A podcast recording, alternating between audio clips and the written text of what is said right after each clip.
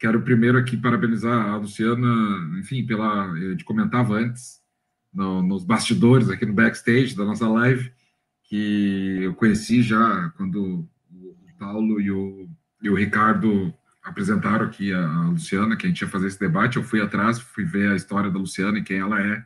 E fiquei muito feliz de conhecer um personagem assim, que, inclusive, agora também melhor ainda podendo dialogar com ela.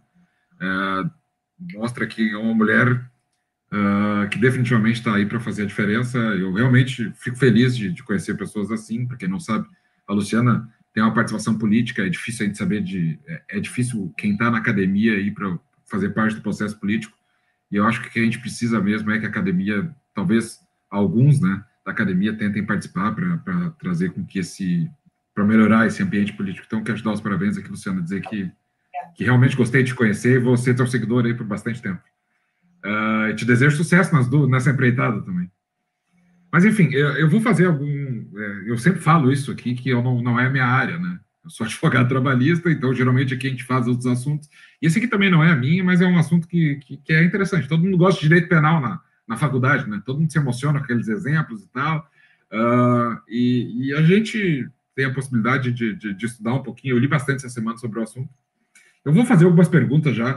Uh, eu sabia que, que, que, o assunto ia ser tratado pelo Ricardo, eu já imaginava que ele ia perguntar e acho que acertei.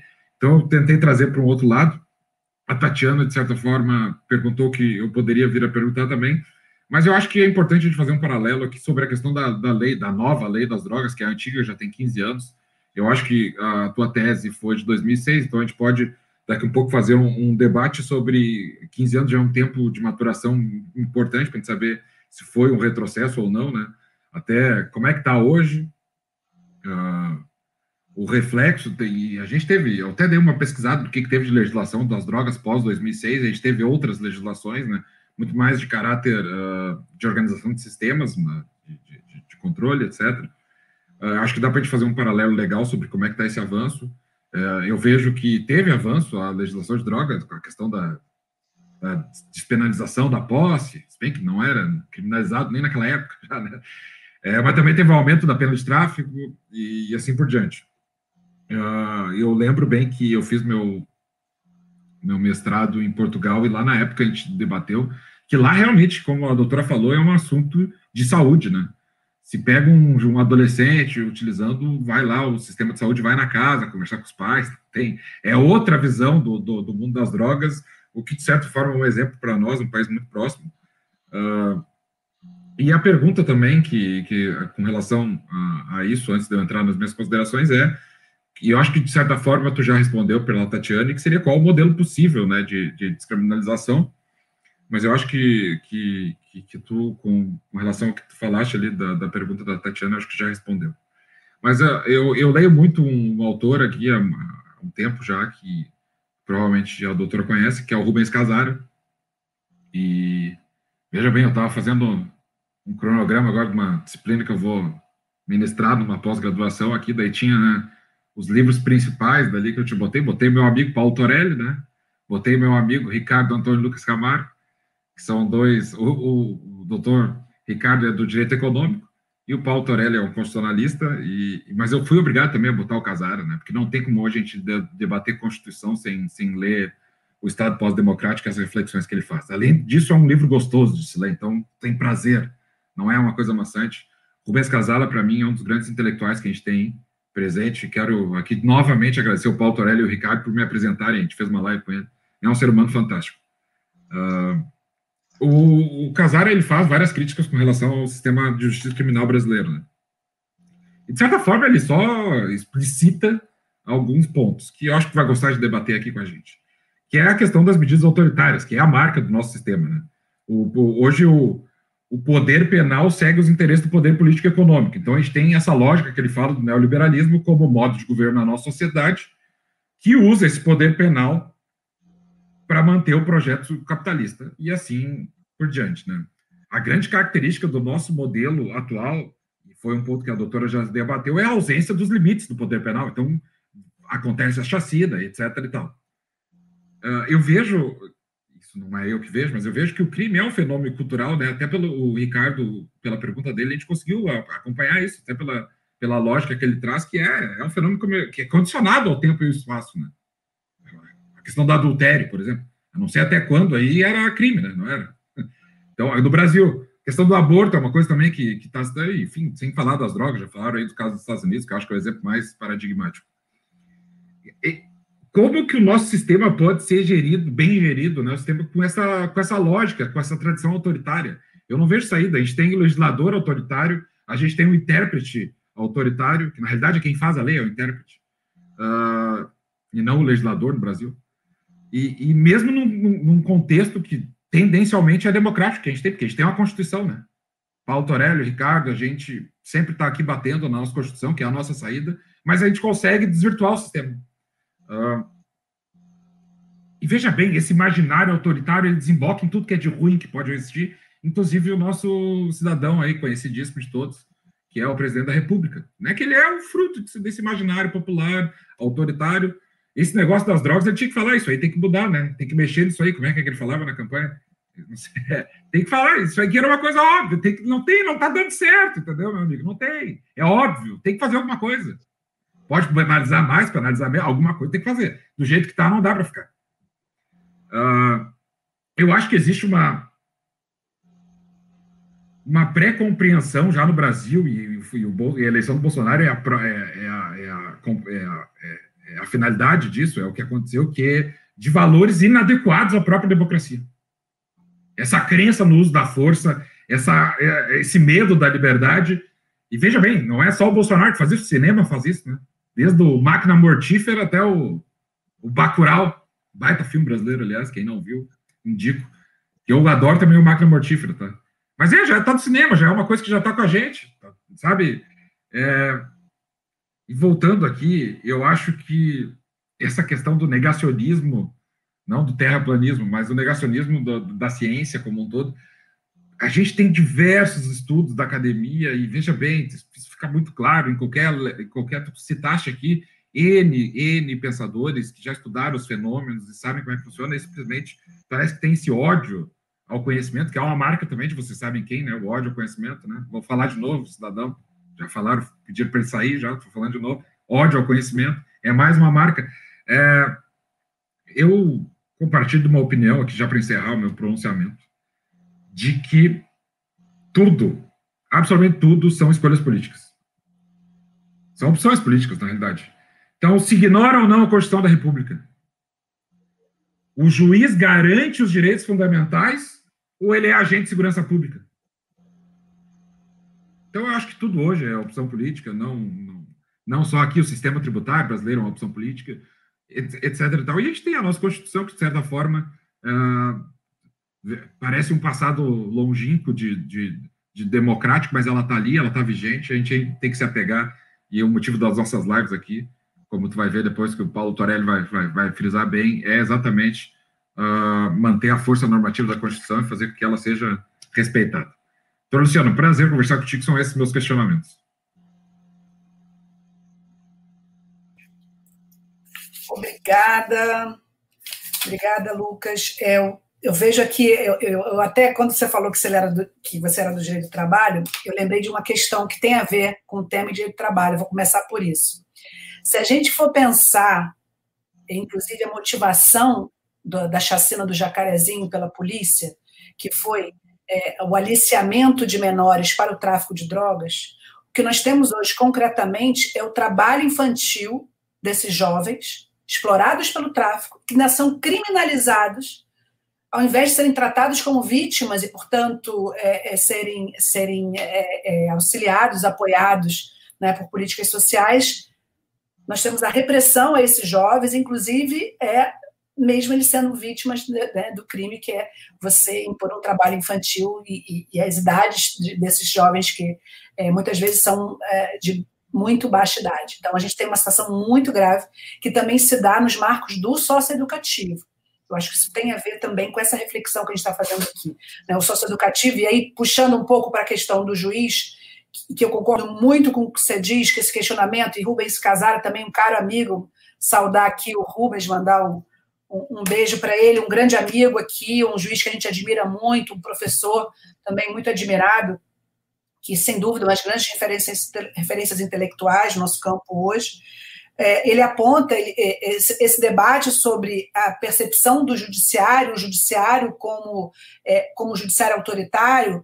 É, é, eu trabalhei também a partir dos marcos da, da ditadura militar, né? Uma das pesquisas que realizamos na Faculdade de Direito, com o professor, inclusive a professora Vanessa Berner, né, que, que o professor Paulo conhece bem, um dos nossos objetos de estudo era esse, como que você tem toda uma estrutura é, da polícia e uma estrutura também de uma, de uma, de uma, atuação, uma certa atuação do Poder Judiciário, apesar de ter algumas, algumas disputas de sentido, no, no, é, de, de entender que o Judiciário pode ter tido algum papel positivo na contenção, numa perspectiva da legalidade autoritária, mas esse seria um outro, um outro debate.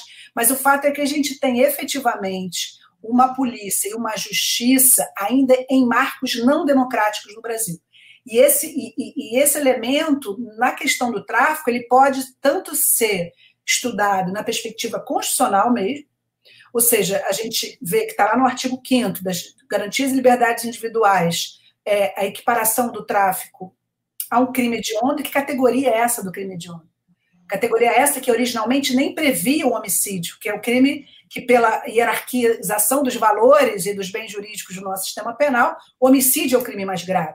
Mas nós tivemos o tráfico de drogas na Constituição de 88 é, como. É, nós temos um, um marco autoritário, um, um, um, estado de exceção na Constituição e nas leis é, quando se trata de tráfico de drogas, que tradicionalmente impediu liberdade provisória, direito de apelação e liberdade. Então, você tem toda uma formulação e o Poder Judiciário ele é um dos grandes responsáveis pelo superencarceramento, por essa, por essa também legalidade autoritária que Lucas apontou e que eu concordo plenamente, mas em especial para o perfil de quem é, é, é, condenado e é responsabilizado por tráfico de drogas. Aí retomo também o que eu, que eu coloquei aqui na, na resposta ao professor Ricardo em relação à questão do estigma, a questão do outro, do inimigo, do jovem negro que é visto né, como grande ameaça e o discurso também da defesa social, o Barato também vai trazer a ideologia da defesa social como, como marca, estrutura né, as nossas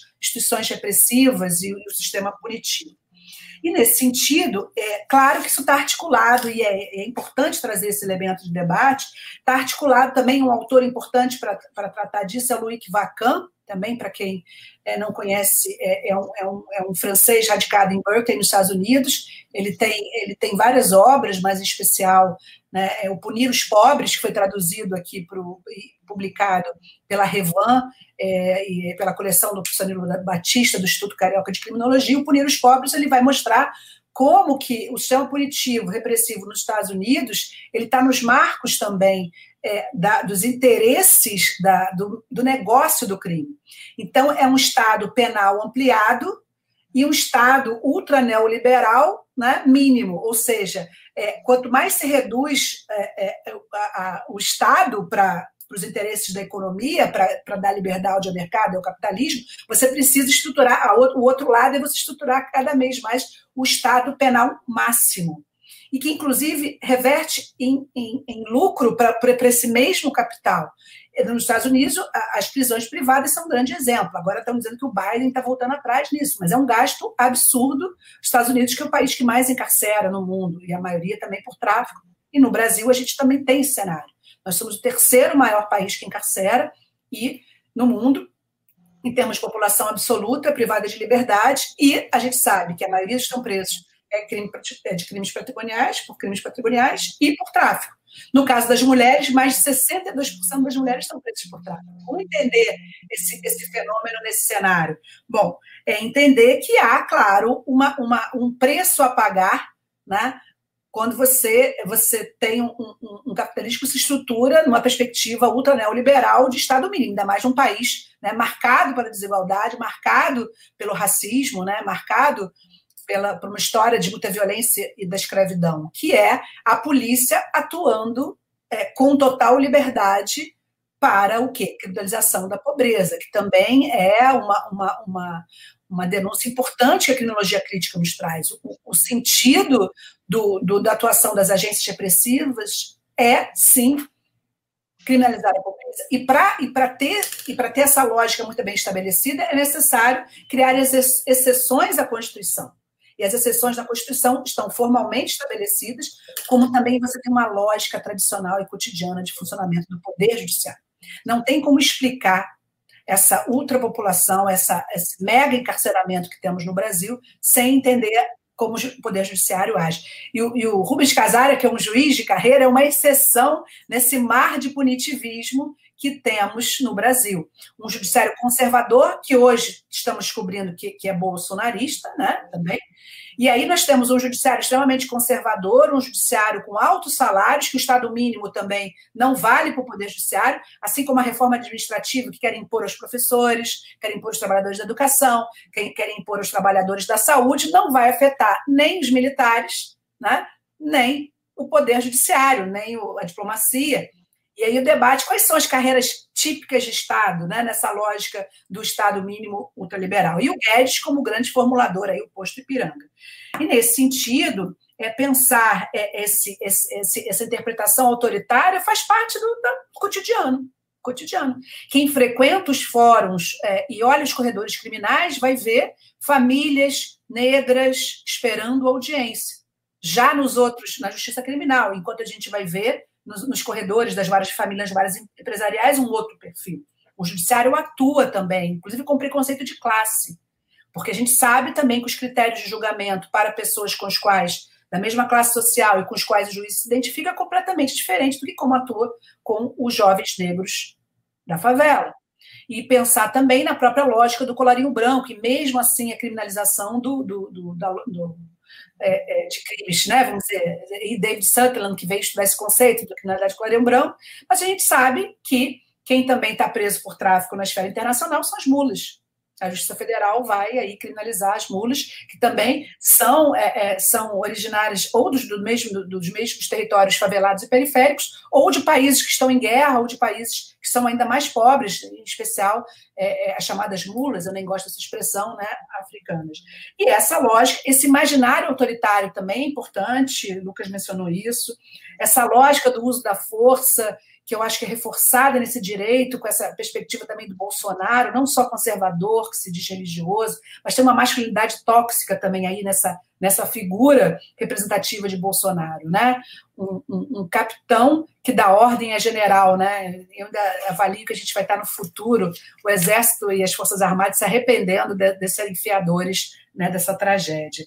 E, em especial, é, é, foi citada aqui a questão do negacionismo da ciência e, e, e de fato, de fato, né, o que, que, se tem de estudos mostrando o que, que as perversidades, o autoritarismo, a violência, a, a inconstitucionalidade de boa parte das normas, né, elaboradas por um legislativo também que produz é, e, e, se alimenta desse populismo penal que dá votos. Aumentar penas e votar leis aumentando penas dá votos. É, recentemente, até ouvi falar, são parentes aqui, aumentaram a pena do feminicídio. Aí, boa parte, inclusive, das mulheres comemora, como se aumentar a pena do feminicídio fosse resolver o problema do feminicídio. E não vai resolver. Não vai resolver. Não vai ser a lei penal, no seu aspecto simbólico, que vai resolver. Mas você tem uma crença, e isso faz parte também dessa lógica autoritária e antidemocrática do nosso sistema. E aí, modelo possível, Portugal, né? Aqui o Manuel é, Davi Maceno, né? Que, que que, que, é lá de Portugal, que é português.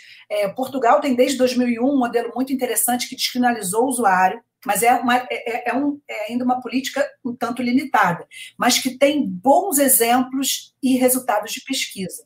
Então, se descriminalizou o usuário de todas as drogas, de todas as drogas. E ele está sujeito hoje a uma comissão de prevenção da toxicodependência e, e, e, e o sistema está é, é, tá num formato de um ilícito administrativo, semelhante ao que nós temos é, no Brasil em relação a multas de trânsito. Então, são penas, é encaminhamento a tratamento, é um, são, são audiências interdisciplinares, nas quais não estão só, só advogados, pelo contrário, tem profissionais da saúde, tem assistente social. Então, é bem interessante o formato de Portugal.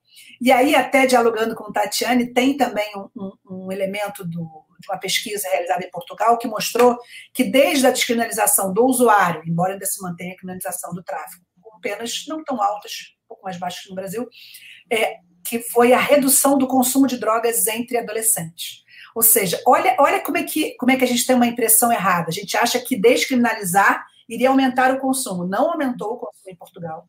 É, ampliou o acesso a tratamento, é, possivelmente porque os usuários, não sendo estigmatizados, eles podiam com mais liberdade buscar os serviços, e Portugal tem uma estrutura boa de serviços públicos, né?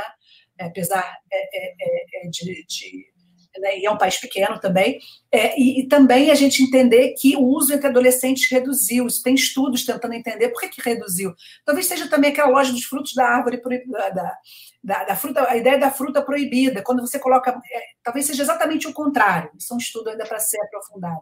Talvez seja exatamente o contrário. O fato de ser proibido tem uma maior atração em relação aos jovens na adolescência, toda uma, uma questão até psicológica aí de, de, de questionar a ordem e as normas. E, nesse sentido, o modelo possível, para mim, teria que perpassar, em primeiro lugar, por a gente estar conseguindo é, é, efetivar direitos das pessoas.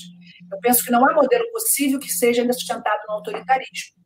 E é muito contraditório, porque esses ultra neoliberais nos costumes são extremamente conservadores, defensores de um Estado penal máximo. Eles querem controlar os corpos das mulheres, criminalizando o aborto, eles querem criminalizar o consumo individual, o direito de, de, de, de é, consumir ou ingerir qualquer substância no nosso próprio corpo. Acima de tudo, isso é um controle total, que não reconhece nenhum direito individual ao próprio corpo, ao prazer. É, é. Eu sustentei, inclusive, no Supremo Tribunal Federal, no RE, que foi mencionado aqui, que é o 635659, eu fiquei muito, fiquei muito chocada. Isso está disponível aí na internet para quem quiser buscar, tem a minha sustentação. Eu estava com uma amigo escure da ABESUP, que é uma associação brasileira de estudos de usos psicoativos, e é, o, que, o que foi falado pelo Procurador-Geral da República, eu acho que era o Janot na época, é, foi dito que, é, é, e nesse recurso se, se argumenta pela justamente pela inconstitucionalidade da criminalização do usuário. E os argumentos são de duas ordens. Um são argumentos, vamos dizer assim, é, principiológicos, no sentido de a gente defender a privacidade, o direito à liberdade individual.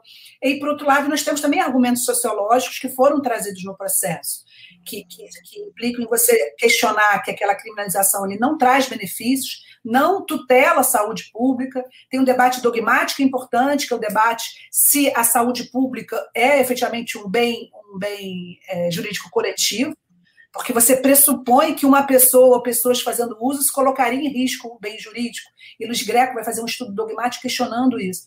Então, e a gente traz os, os, dados da realidade, como que essa criminalização não tutela, não protege nem o usuário, nem a saúde pública.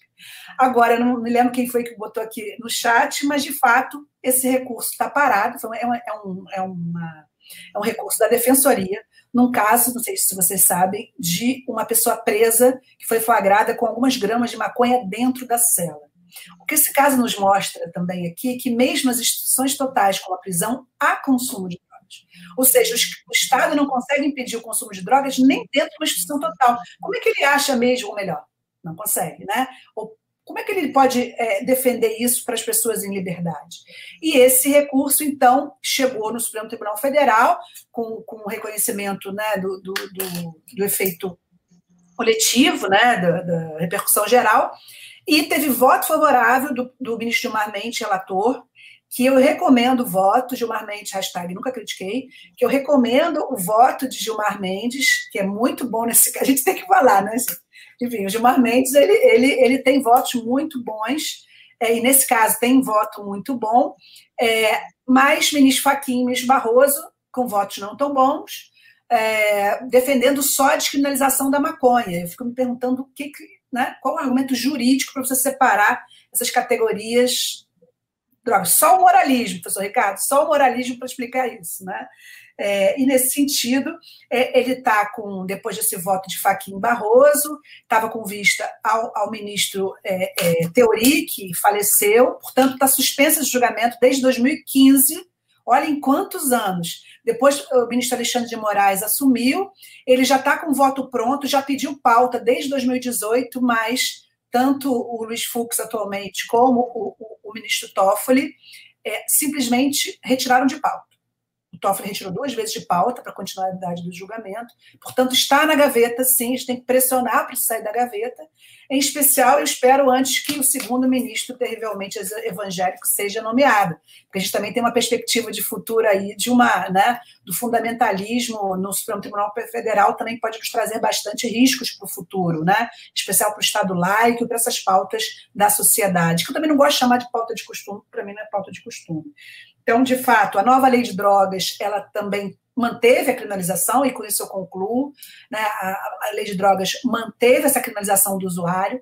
A minha análise da lei de drogas desde 2006 era que, que iria aumentar o encarceramento. Eu tenho um texto publicado no Boletim do IBCCRIM em outubro de 2006, já alertando que muitas pessoas estavam saudando aquela lei de drogas como positiva, e ela é positiva no sentido dos princípios, de toda uma elaboração teórica, normativa, de, de de uma política democrática, ela é uma lei já nos moldes, na minha avaliação, da Constituição, ela segue princípios, porém, na parte penal, foi o acordo possível. E a gente sabe que o bastidor foi um acordo de, de, de lideranças, de bancadas, nem, nem teve votação nominal. Então, qual foi o acordo que foi feito? É, para despenalizar o usuário, ainda mantendo aquele usuário como crime, mas sem aplicação da pena de prisão, é, o, o, o, o preço cobrado pela bancada conservadora foi aumentar a pena do tráfico. E aí, nesse sentido, nós tivemos esse aumento de pena, né, que era de 3 para 5, apesar da causa especial de redução do parágrafo 4 do artigo 33, e o resultado dessa lei é um aumento radical do encarceramento no Brasil. Um aumento radical do encarceramento no Brasil. E essa lei, já escrevi várias vezes por isso, é causa de nós termos alcançado o terceiro lugar no, no, em termos da população prisional. E, por fim, eu não respondi ainda, eu posso falar depois sobre a cannabis medicinal. Eu acho que agora já falei, vamos seguir depois, mas eu quero colocar algumas coisas importantes que também tem um PL em andamento. Professora Luciana, fica, fica à vontade, já, eu acho importante o tema da. Fala agora? Então tá. É, Liberado em vários estados americanos por plebiscito. Massachusetts, Califórnia e vários outros. Acho que Illinois também, Illinois descriminalizou, né? É, a questão da cannabis medicinal, ela, ela, ela vale, vale, vale esse, esse, esse, esse detalhe, essa distinção. Por quê? A cannabis medicinal, o uso medicinal da cannabis nunca foi proibido. Isso também a gente fala, às vezes as pessoas ficam olhando, como assim, Luciana? O que você está falando? É um fato. Por quê? Nenhuma convenção internacional determinou a criminalização do uso medicinal em especial porque antes dos primeiros tratados, você tinha inclusive indústrias internacionais, por exemplo, a Bayer Farmacêuticas, a Bayer alemã, né, que comercializava medicamentos com base é, na cocaína, em, quantidades. É claro que tinha ali uma dissolução da cocaína, era cocaína pura e tal, mas medicamentos que tinham como base, por exemplo, a cocaína. Assim como você já tinha também é, é, é alguns usos tradicionais da maconha que já apontavam para um uso medicinal. O, o, e, e o grande, a grande lógica dos tratados internacionais de controle, inspirados pelos Estados Unidos, desde a primeira Conferência de Xangai, e depois, finalmente, quando a maconha foi incluída, a lógica inicial era proibir ópio, eram os opioides, que era a primeira convenção do ópio, e depois foi a cocaína e, por fim, a, a maconha incluída e as drogas psicotrópicas de maneira mais rápida assim. Mas o que estava, o objetivo da proibição era o uso chamado hedonista, ou uso recreativo. Eram os usos não medicinais que, que tiveram esse marco de, uma, de um vetor é, criminalizador. A questão é que a, a moral positivista, o modelo proibicionista, estava né, tão forte que é, a proibição, ainda que não tivesse originalmente direcionada ao uso medicinal, interditou, fez também o mercado ver riscos, né? Os, os grandes as grandes empresários passaram a ver riscos naquela comercialização. Mas é preciso dizer, por exemplo, que a morfina é uma droga. Né, produzida a partir da papoula, que é, e que é um, um, um, medicamentos que você não pode deixar de ter em nenhum serviço de saúde porque é o único medicamento capaz de, de dar algum tipo de conforto né, para dores é, é, mais fortes. Eu tenho, eu, eu, eu, tive um pai, meu pai faleceu recentemente, ele, ele é paciente de câncer, usou inclusive cannabis medicinal, mas era a morfina que ele usava para, no final da vida dele, já como tratamento paliativo, para não sentir dores tão fortes. E a, e, e a, medicina narra como que né, o câncer, em especial em algumas regiões, como que, como que, esse, como que a morfina é urgente e necessária. E o fato também de ser proibido pelos tratados proibicionistas, tem estudos, inclusive eu participei de um debate já nas Nações Unidas, em Viena, há alguns anos, sobre é, que o grande risco que estava sendo colocado era como que aqueles tratados, mesmo a morfina estando numa, numa relaciona, sendo relacionada como com uma tabela de, de, um, de um uso medicinal daquela, daquele, daquela, daquele, daquele psicoativo, mesmo assim, como o proibicionismo dificulta a circulação da morfina, ou seja, se não houvesse os tratados de controle, possivelmente a morfina seria mais acessível a países do mundo, em especial os países mais pobres, que são justamente os que têm menor fornecimento de morfina. As pessoas sofrem mais dores nos hospitais porque não têm acesso a esse medicamento, né? E nesse sentido, nós nunca, nunca proibimos. E no Brasil, a nossa lei, nem as anteriores, nem a lei 11343, que é atual, ela não proíbe o uso medicinal. O problema é que se dá mediante autorização. E aí nós temos a questão da Anvisa, que demorou muito tempo para começar a abordar esse tema. Nós tivemos os exemplos das mães de crianças com doenças raras e doenças para as quais não se tinha outro medicamento e que é, é, é, pressionaram, né? Um, também sugeria que o, o, documentário ilegal. Eu conheci essas mães que, que foram as pioneiras na pressão à Anvisa para a Anvisa autorizar a importação de medicamentos, bem como o plantio também. O cultivo da maconha, porque acima de tudo a maconha ela é facilmente cultivada. Mas a proibição impede seu cultivo, inclusive para uso medicinal. A situação hoje, portanto, nesse cenário do uso medicinal, são avanços de pesquisa, a partir da pressão dos movimentos sociais, pressão também da marcha da maconha, dos movimentos da marcha da maconha Brasil afora, que são essenciais nesse questionamento dessa ordem proibicionista. É, a, a, marcha da maconha, assim como o movimento de mulheres, eles têm atos anuais de rua, que hoje a gente não consegue né, fazer, mas virtualmente temos feito, de pressão e de mobilização das ruas para a modificação das leis, né, nas mulheres para a legalização do aborto e, no caso da, da, das marchas da maconha, pela legalização da maconha e de outras drogas. É, e, e, houve uma, uma, uma, uma, articulação, uma pressão que envolveu movimentos sociais e, em especial, essas mães. É, a, a, a cannabis ela consegue ter efeitos de redução né, é, é, de, de, de efeitos nessas crianças que tinham 60 convulsões por dia para zero. Vocês imaginem o que é a vida de uma mãe que tem que lidar com uma criança pequena tendo convulsões.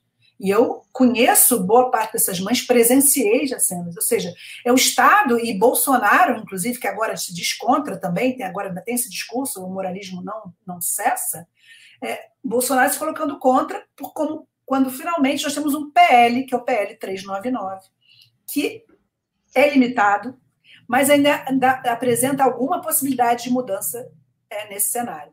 Hoje, qual é o cenário? É, é, é, é permitido expor, é, importar, mas o custo é muito alto, e, portanto, você não consegue que esse medicamento seja acessado por, por mães ou por crianças né, mais pobres.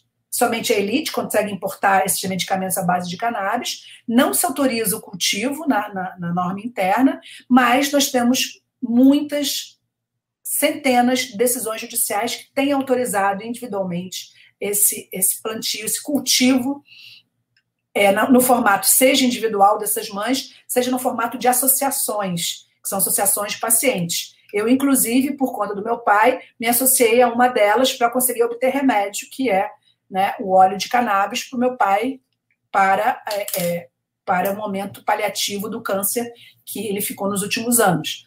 Então, é, é, eu, e essas crianças também, com, e tem várias hoje indicativos já com pesquisas, mas o que se enfrenta é essa lógica que é moralista, é uma lógica perversa, autoritária. Autoritária porque também é negacionista da ciência. Quando você nega efeitos, né, é, comprovação de usos medicinais para impedir a legalização, nem a legalização, impedir a regulamentação interna de algo que não é, não é, é, é ilegal, que, que é esse tipo de medicamento. E hoje, nos Estados Unidos, você tem já mais é, de 50, né, dentro de 51 estados, você tem quase 30 estados que já autorizam o uso, o, o, uso medicinal e, e, fornecimento de uso medicinal. O Canadá Inclusive, vai dar, vai ser um gigante nesse cannabis medicinal, a partir da legalização, porque o Canadá também tem muitas indústrias farmacêuticas localizadas no Canadá, e o Brasil vai ficando para trás. O grande problema hoje é esse excesso. E é, e é um judiciário que, nesse caso, está mais sensível, que o judiciário está autorizando, mas de forma precária. Nós temos uma associação de pacientes, que até a que eu sou associada, que o judiciário simplesmente cassou a autorização. Você tem 200 pessoas que, que de, de, dependem desse remédio e que o judiciário subitamente cassou a autorização. Então, está uma disputa judicial. E, finalmente, esse PL, que é o PL 399, que está tá sendo votado agora, é, é ainda limitado, é, pois ele também favorece os interesses do capital, ou seja, das grandes empresas, e ele vai autorizar o cultivo por grandes empresas aqui no Brasil, tanto né, do, do, na perspectiva é, do THC e do CBD, que são os componentes da planta que, que são utilizados para medicamentos em variados formatos, como também é, do cânhamo, que é o uso industrial da cannabis, que não tem nada a ver com THC, que inclusive a China é uma das maiores potências mundiais. O cânhamo é, é uma fibra muito valorizada na indústria, que serve tanto para papel como para produção de roupas, e é considerada inclusive mais ecológica, né? tem, uma, tem um uso bastante ecológico é, do, do cânhamo. Pela, pela, forma de produção. E o grande problema desse PL é que ele não autoriza o autocultivo, que seria uma forma também de você garantir às pessoas é, o acesso pelo, pelo próprio cultivo, né, sem precisar demandar, por exemplo, do mercado ilícito, ou também é, é, a autorização das, das cooperativas fica um pouco dificultada, pois o projeto prevê tantas exigências que somente as grandes associações vão conseguir é, é, se adaptar às exigências. As pequenas podem, inclusive, fechar ou passarem a serem consideradas criminosas. Então, a nossa luta em relação a esse PL 399 mais recentemente é uma, é uma, é uma disputa pela democratização do acesso é, e, da, e, da, regulamentação do cultivo, do autocultivo e da garantia de, da, das, das associações para garantir esse fornecimento. Acho que era isso.